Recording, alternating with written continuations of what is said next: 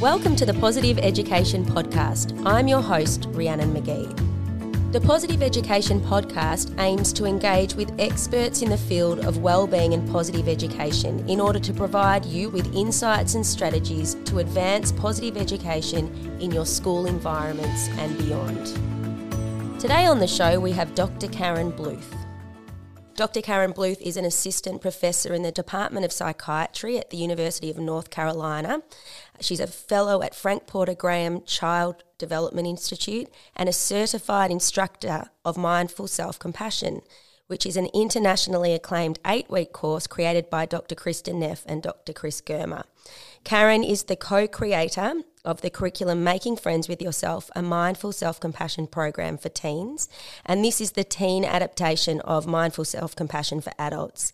She's also the author of the book, The Self Compassion Workbook for Teens. And Karen has done a great deal of research into mindfulness, self compassion in teens and, and what the correlations with various well-being outcomes are. Karen is a mindfulness practitioner and has been for over 40 years, a mindfulness teacher. She's an educator with 18 years of classroom teaching experience and frequently gives talks, conducts workshops, and teaches classes in self compassion and mindfulness in educational and community settings. Uh, we were very, very fortunate to have Dr. Karen Bluth at Geelong Grammar School earlier in the year.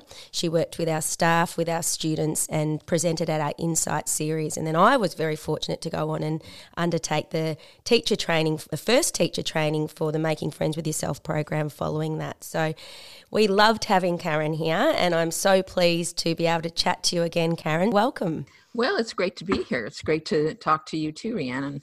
So, I just wanted to start, Karen, by asking what led to your interest in mindfulness and, and then from that self compassion? Yeah, so I was a teenager when I first came across, across mindfulness, although it wasn't called that at the time. I I was um, it was really pretty serendipitous. I was driving down the road and I needed a project for an independent study that I was doing for an English class. I was a senior in high school and I saw something at the side of the road that said something about meditation. Transcendent it was transcendental meditation. And I remembered hearing something about that in one of my classes. And so I just went in and I picked up some of their literature and um, I became initiated into this practice and started practicing. And that's really the beginning of my meditation practice. It wasn't mindfulness practice at the time, but later developed into mindfulness practice. And really, that's how it started. And it was, it just made a lot of sense to me at the time and still does, you know. And, and so throughout my adult life, it's been a cornerstone for me, it's been an anchor for me um, throughout my adult life. And then self compassion came about when, let's see, I was I was a teacher. I was a classroom teacher for almost 20 years, as you mentioned. And all through that time, I was meeting with uh, weekly with a meditation group. And we came across a, actually, it was a cassette, ta- a cassette tape. And it was the poetry of self compassion, read by David Whyte, a British poet. And this is just a collection of poems that are really, really uh, wonderful and all about self compassion by various different poets, several by Mary Oliver. Those were my favorites. And it was at a time when my children were very young, they were little. And so I spent a lot of time in the car with them, driving around trying to get them to fall asleep in the back of the car. And so I listened to this uh, these poems over and over again, and they really uh, are really they I really internalized them. And then when I started reading about Kristin Neff's work when I was in graduate school, it's it sort of clicked for me, and I realized that this is really what teens needed. And there had been no work on teens up until that point. Nothing had been published. This is like 2008. And, 2009. And before we um, explore the, the work you've done um, with teens, Karen, I perhaps realise that some of our listeners might not be that familiar with the research into self compassion, which has really been pioneered by Kristin Neff. Could you share a little bit into into that work and into what we've learnt from Neff's work? Yeah, so um, Kristin Neff is a researcher uh, and a psychologist at University of Texas at Austin. And in 2003, she published several papers. One was providing the definition of self compassion for research mm-hmm. purposes, and the other was a scale that she had developed to measure self compassion. And so, informally, the way self compassion is defined is by treating yourself the way you would treat a good friend when you're struggling. So, if you've had a bad day or you've had a hard time, treating yourself um, with the kindness and care that you would treat a good friend. And so, we know that almost 80% of us are much kinder to our friends than we are to, ourselves. to ourselves. So, it's learning how to be kind to yourself. And so, just some of the research that um, Kristin and at this point other people have done um, have shown that people who are more self compassionate have less anxiety, depression, and stress, and more uh, report being um, higher in uh, or gr- have greater happiness, greater satisfaction with their lives, more optimism, a greater sense of community. Um, so this research is, I guess, about at this point 16 years uh, has been has been around for 16 years, and mm. so I think almost 2,000 studies at this point. Wow. And so your your work has really extended that research into the adolescent population. So can you share a little bit about your PhD and and work since then, Karen? Yeah, so as I was saying earlier that 2008 2009 there had been no work published on self-compassion in teens. The self-compassion and adult work was only five five or six years old at that point. The first paper was published in 2010 and that was by Kristin Neff and Pittman McGehee. And and then i i started um, i graduated my um, graduated 2012 with my phd and my dissertation was titled Mindfulness and Self Compassion Exploring Pathways to Adolescent Emotional Well Being. So it's all about how mindfulness and self compassion can potentially be really um, helpful for teens. And so, what that work showed, um, some of which I published, was that teens who had more self compassion also had less negative affect, felt more satisfied with their lives um, had less stress. So the other work that's gone on since then, mine and other and you know a number of other people have published work on teens at this point.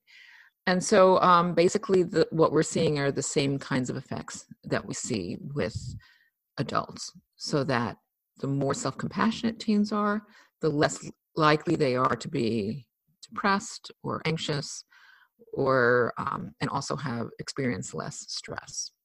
And you know, I know. Um, oh. Sorry, Karen. I, I, when I came to your to your work, it was when I was studying my masters of applied positive psychology, and really felt as someone who worked in the wellbeing space, and particularly it was at a girls' school at the time, highly academic, high levels of perfectionism. That this was something that we really needed to explore in the in the context of schools, and also though I suppose making that research practical and applicable in settings such as schools is, is quite the challenge. So, I, I, your making friends with yourself program really provides something a more tangible outcome, I suppose, of that research. And can you share a little bit about that program? Yeah, so making friends with yourself is an eight week program that meets weekly for about an hour and 45 minutes. And in that program, we teach tools of self compassion. So it has a foundation of mindfulness, but we teach through various different tools that involve um, art and music and a couple of games and a number of guided meditations. We teach teens how to use these tools to be kinder to themselves. And for some teens, it's um, actually for most teens, it's eye opening because like most adults also uh, teens feel like they have to beat themselves up in order to do well mm. and so it's very eye-opening to realize that that isn't really necessary that that um, you can stay motivated by encouraging yourself in a positive way rather than beating yourself up. And especially with harsh self-criticism, you know, that that can be really deadly for motivation. So, making friends with yourself teaches those skills. We also have a classroom version now of the program, which is 16 weeks long and is uh, 45 to 50 minutes per week for 16 weeks. And that was, uh, we created that program simply because there was a demand for it. You know, people were asking for a program that could fit into the classroom to, you know, under an hour. And so, you know, there's, you know, a growing body of research, Karen, to show that there are correlations between self compassion and you know, uh, positive well-being uh, uh, outcomes, I suppose, but also through the research around Kristin Neff's program and, and your own program, um, indications that we can actually cultivate self-compassion which I think is exciting and encouraging for those who are working with young people, or for all of us really, who probably could use a little bit more self compassion. Can you provide a little bit of ins- uh, insight into w- where the research is at now in terms of the efficacy of being very deliberate about engaging with self compassion practices? Mm-hmm. Yeah, so we have uh, two published studies on uh, making friends with yourself that show positive positive outcomes. Um, there's another one that's under review right now. Mm-hmm. Um, there are a number of people internationally doing uh, um, that have ongoing studies with making friends with yourself. There's three that I know of for type 1 diabetes, for teens with type 1 diabetes. Um, and, um, but those results are not out yet. And for for the adult program for mindful self-compassion there are a number of studies right now that that show positive effects for the interventions. I don't know the number offhand but i started looking you know maybe six months ago and it was a lot you know. A few years ago it was just a couple but now it's there are quite a few. And and that show positive outcomes everything from um, you know lower anxiety and depression and greater um, overall mental health and and well-being overall even physical well-being. And um, i suppose those who are new to this concept of self-compassion might be a little bit unsure as to what that looks like in practice. Could you um, share a little bit about what some of the core practices are um, that are within the adult program and the teen program yeah, so, um, well, with the adult program, a couple of the core practices. One, actually, I just taught today to uh, mm. a group of of of um, nursing assistants, actually, and so what? So this practice is called self compassion break, and it uses all three components of self compassion. So the three components of self compassion are mindfulness, common humanity, and self kindness. So, mindfulness in this case is having balanced awareness of what's happening as it's happening and not um, not getting carried away with your emotional response to it. So it involves acknowledging. So the first step is acknowledging that you're struggling right now. So um, saying to yourself, "Oh, this is a moment of struggle," and that's the mindfulness component. And then the second component is uh, common humanity. And common humanity would be uh, saying to yourself, suffering is part of life.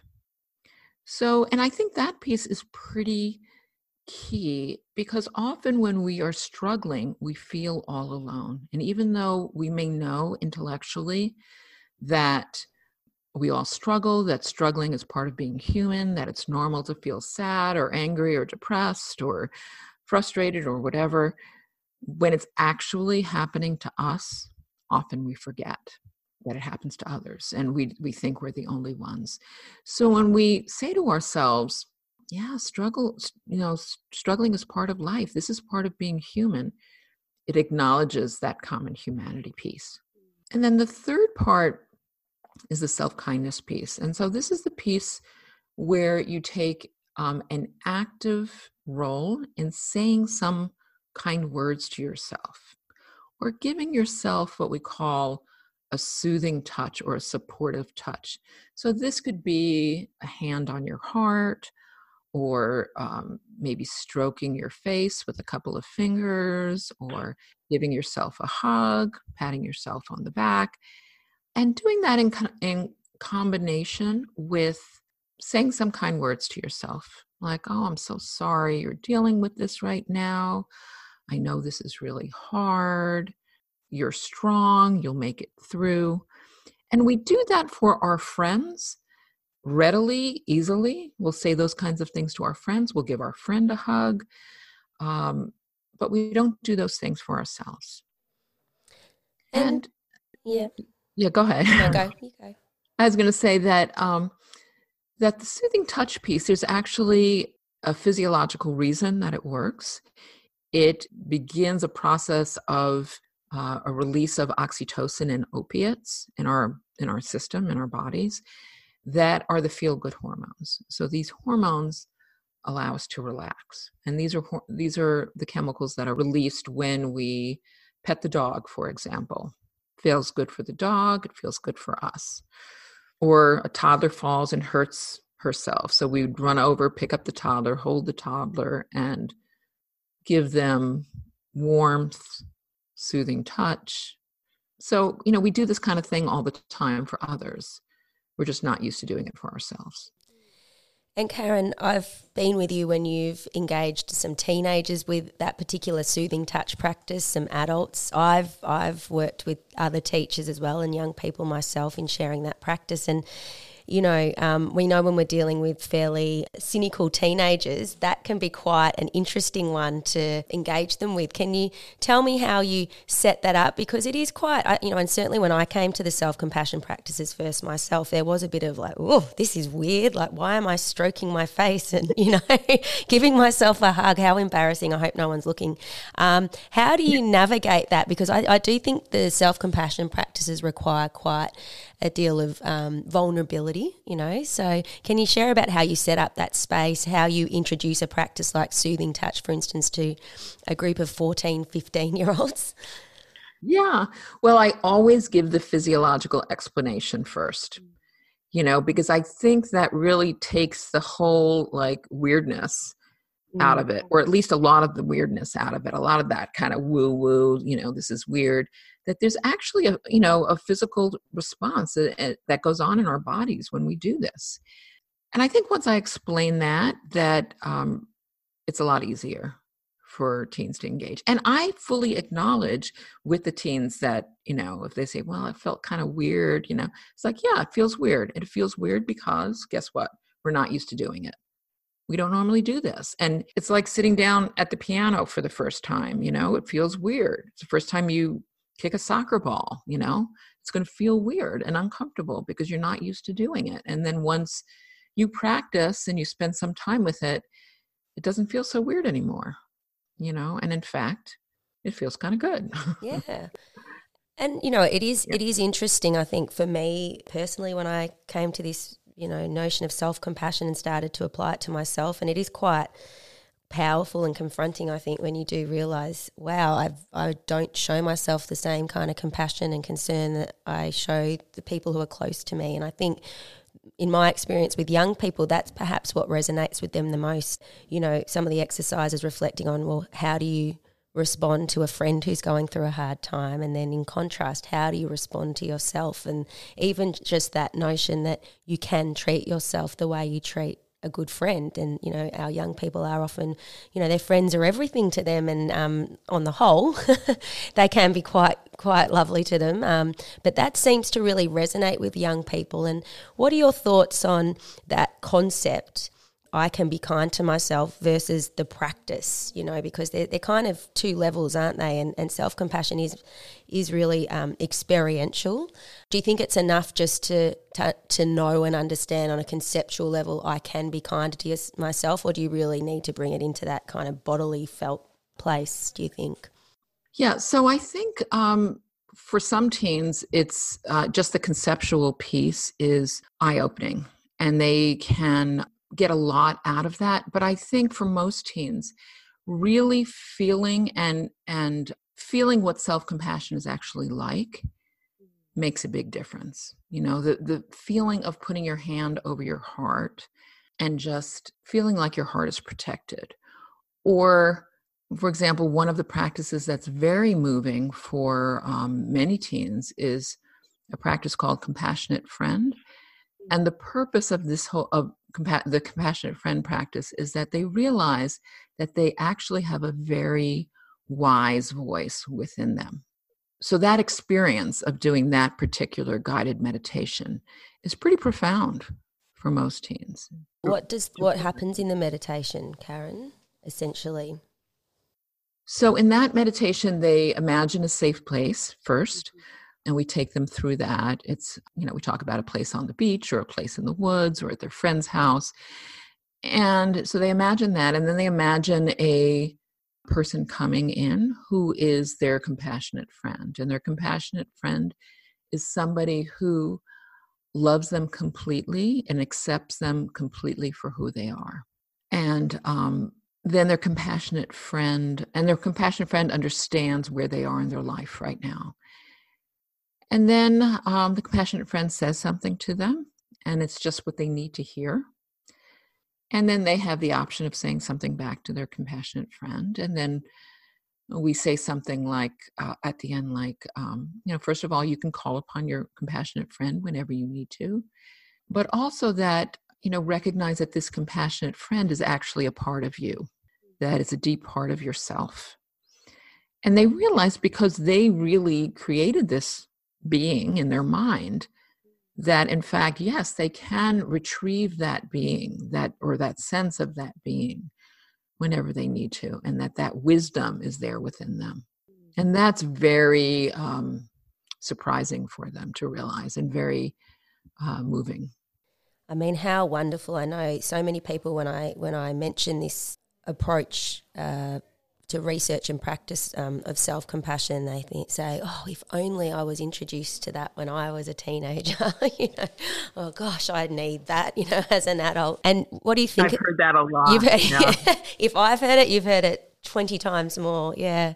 Do you? What do you think about the longevity of of a practice like that? So, you know, that first introduction to you know the possibility of of being compassionate to oneself of being able to kind of call on this voice this compassionate voice from within how does that become a ongoing practice or just part of a way of being well i think i think um, the knowledge of just knowing that and mm. remembering that there is that compassionate voice right there within you know that that that is that that and that is there whenever you need it is, is you know very helpful really really helpful. So that's one practice that the teens really like and then we also have um, some mindfulness practices. There's uh, music meditation where they listen to a piece of music that doesn't have a strong beat that's very melodic it's just instrumental and it's very soothing. So they find it very restful and I think, um, you know, for most teens this, these days, they're so busy and they have so much going on in their lives. So to come into a space where things are calm and moving more slowly and that's spacious is really very, um, it's very different and it's very calming. And they really like it. I think one thing that really struck me about the Making Friends with Yourself uh, program is that in order to really engage an age group that is an, is you know adolescent, there are different approaches to mindfulness, and the mindful art uh, element I think is is something that is different to the adult adult program. Can you share a little bit about yours? And it was Lorraine Hobbs that you developed this with, wasn't it? This program, right? Yeah. What was your yeah. thinking in in bringing in the the the art element? Yeah. So um, we wanted when we did our first pilot, one thing that we realized was that we didn't have enough mindfulness in there and that the kids got the self-compassion piece but they didn't get necessarily get the mindfulness piece. So we wanted to find ways to incorporate mindfulness. That was one reason. Another was that we needed some kind of transition from their everyday lives to the different environment that we were bringing them into. We wanted something to sort of slow them down so that they could kind of let go a little bit and make that transition into a more um, a more settled space, you know, a space that wasn't as frenetic. We wanted them also to have a place where they could chat a little bit with people when they came in and not be on their phones, you know? So we came up with these different art activities. And so the art activities are short, they're at the beginning of each class, they're about 10 minutes long, and they serve those different purposes. So they chat for the first couple minutes, maybe the first five minutes, and then go into a, um, a time and the next five minutes that's quieter.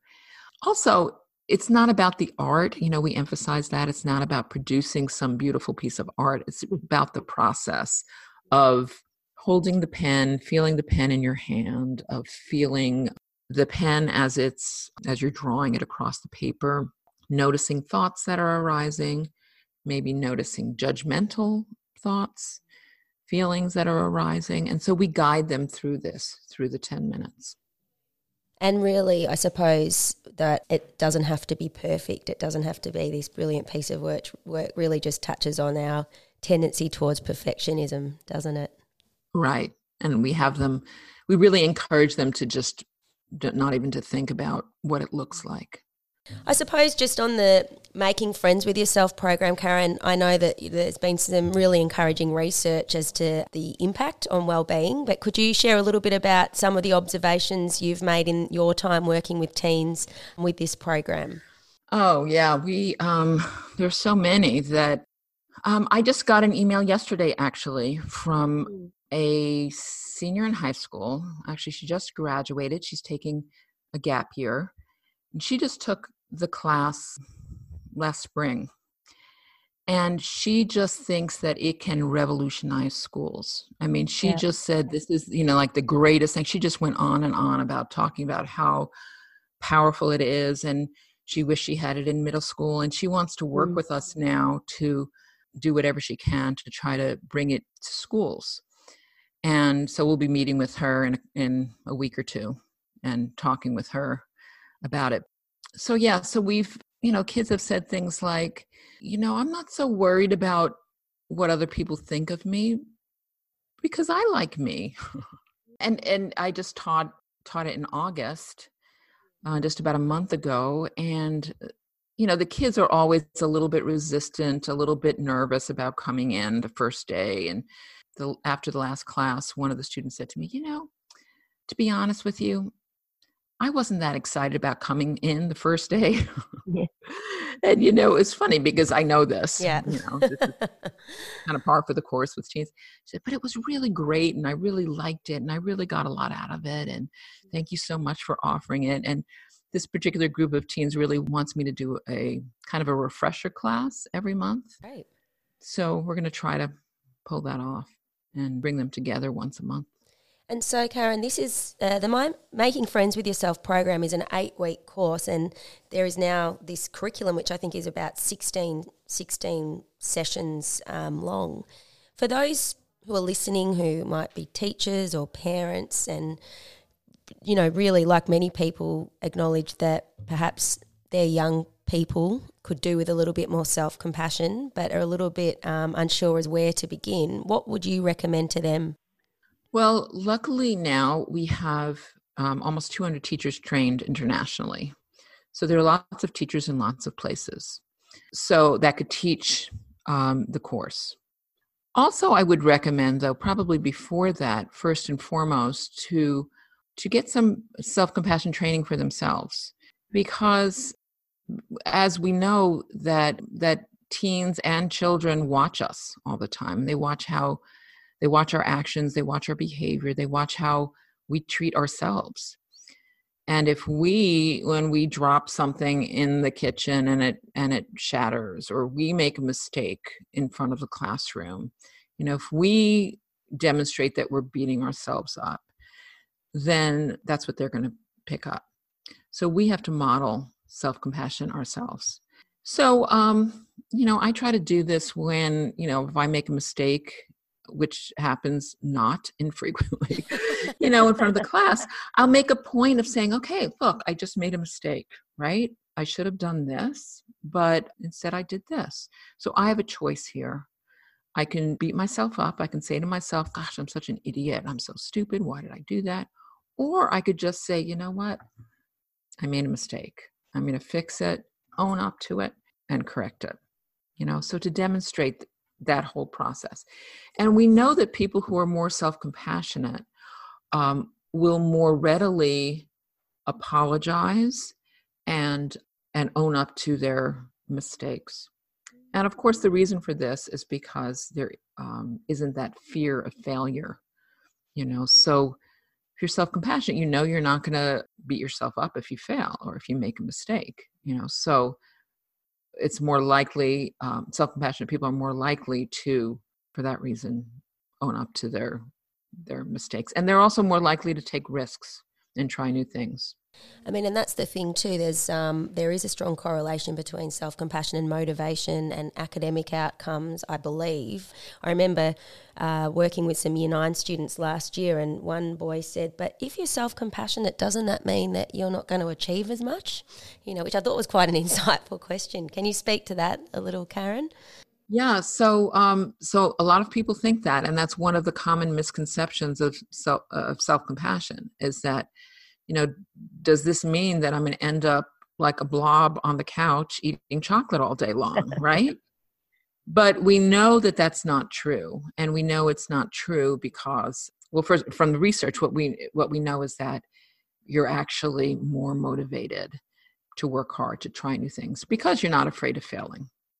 There isn't that feeling that oh, if I fail, I'm going to beat myself up. So you're more likely to work hard and and actually I know that some some teachers I've worked with with have been really interested in how we cultivate self-compassion in moments of failure you know around getting not failure necessarily but perceived failure getting a mark that you're not happy with or not doing as well in a subject that you would like. There's some real scope there for incorporating some self-compassion being quite explicit about that.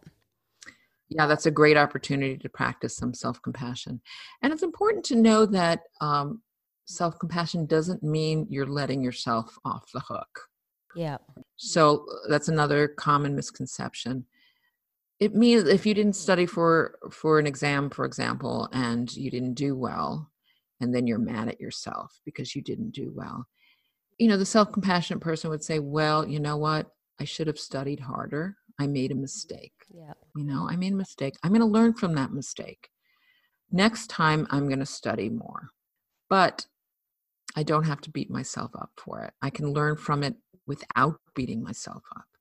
I'm human. I made a mistake. This is what humans do. Yeah. And do you think there's some link there, Karen, with the growth mindset research that Carol Dweck has done? Yeah, I think, you know, I think that that there is and that we know, although I don't think there's been any research on no. it that I know of I mean, there might be that that I don't know of, but um, that has correlated those mm. those things, growth mindset and self compassion. But but yeah, I think that uh, people who are more self compassionate are are more likely to believe that they can they can change. They can make you know if there's something they're not happy about that they can they can make that change. What are you working? Yeah. What are you working on now, Karen? Oh, well, I have two book contracts. So I'm working on yep. two new books. I am um, working on developing, with some other people, working on developing a curriculum, a mindful self compassion curriculum for teachers. Great.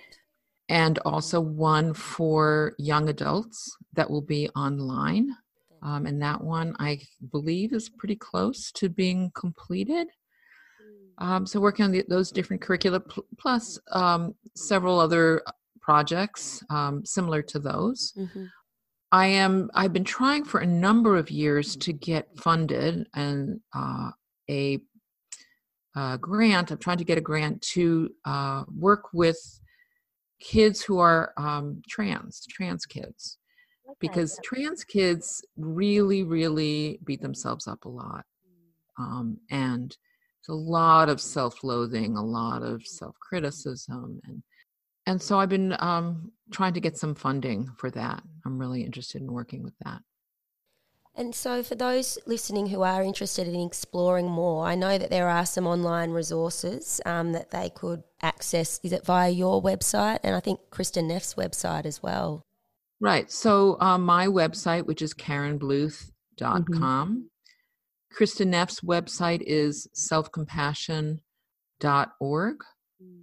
Um, also, the Center for Mindful Self Compassion is the center that runs all the um, teacher trainings and mm-hmm. um, many of the courses for uh, mindful self compassion, and that's Center for MSC.org. Mm-hmm. Yeah, those are probably the main ones. Also, chrisgermer.com, yes.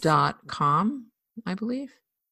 And as I mentioned earlier, your self compassion workbook for teens, I know I, I, have and has some really wonderful activities that are within the Ma- Making Friends with Yourself program that are quite accessible via that book. Um, and also, there are some of those on your website, I believe, as well, Karen. And it's really exciting to hear that there's going to be an online option. Actually, I think you know one of one of the challenges is always um, accessibility, isn't it? And yeah, it sounds like um, these really important programs are becoming more and more accessible to young people and to adults, which is great. Yeah. Yeah, there is already an, an adult mindful self compassion course online, oh, but we're creating one for young adults. And maybe there might be one for teens down the road also. And if our listeners wanted to begin exploring this particular area of research and practice, what book would you recommend that they start with, Karen? Always hard to choose one, I know. Oh, this is hard. Okay. what book? It depends on what they're looking for. So there's a number of books. Okay, so Kristin Neff and Chris Germer recently published a book on their program itself, which is it's called Mindful Self Compassion. I don't recall the subtitle, but it's by Kristin Neff, N E F F, and Chris Germer, G E R M E R. And that's a workbook. It's a mindful self compassion workbook. And that's available. So that would be that I think would probably if you're an adult that would be the the best one, I think. If you want to read about Kristin Neff's story, um, she has a book that's just called Self Compassion. And um, there's also a subtitle, which I don't recall. My apologies. Um, and Chris Germer also has a book called um, Mindful Path to Self Compassion. Yeah. And then if you're a teen, um, of course, I'd recommend my workbook. yes, as would I. okay. So, Karen, I just, we've loved this year having so much to do with you. And I think one of the highlights for me on the Making Friends with Yourself teacher training was when you saw a kangaroo for the first time. oh, that was so wonderful. and I saw so many after that. And that was, oh, that was that was just priceless. Very special moment. And you know the listeners may be in Australia, may be across the world, but it's encouraging to know that there are more and more teachers now um, qualified to deliver the Making Friends with Yourself program across the world. And I believe that it would be a matter of getting on to the is it the selfcompassion.org website or the mindful self compassion website to, to get a sense of how how people can access the courses yeah, so all the courses now are through Center for MSC. Okay. Yeah. the Center for Mindful Self Compassion. So if teachers were interested in getting trained to teach this for teens, what they would have to do is first take the adult course, and there are a lot of people teaching that everywhere. And that's mindful self compassion. That's the first step. And then to come to one of our trainings, one of our mm-hmm. Making Friends with Yourself trainings. And those also are offered through the Center for Mindful Self Compassion. And I, having undertaken that training, highly recommend because, as always with these experiences, it's not just about um, learning how to teach; it's actually about your own personal practice, and it's a personal journey as well. You know, and I suppose you've really touched on that, Karen. That you know, like everything we do in this space, where we're trying to instill well-being practices into the lives of our young people, we really need to start with ourselves first, don't we? Yes, absolutely. It's the only way that it can truly be authentic. Mm. Karen, thank you so much for your time and for what you are doing to contribute to this field. And it's just a pleasure to speak to you as always. Oh, well, it's a pleasure to speak with you, Rhiannon. Thanks so much for having me. We hope you enjoyed today's episode. Please feel free to refer to the fact sheet, which is available on our website at www.instituteofpositiveeducation.com.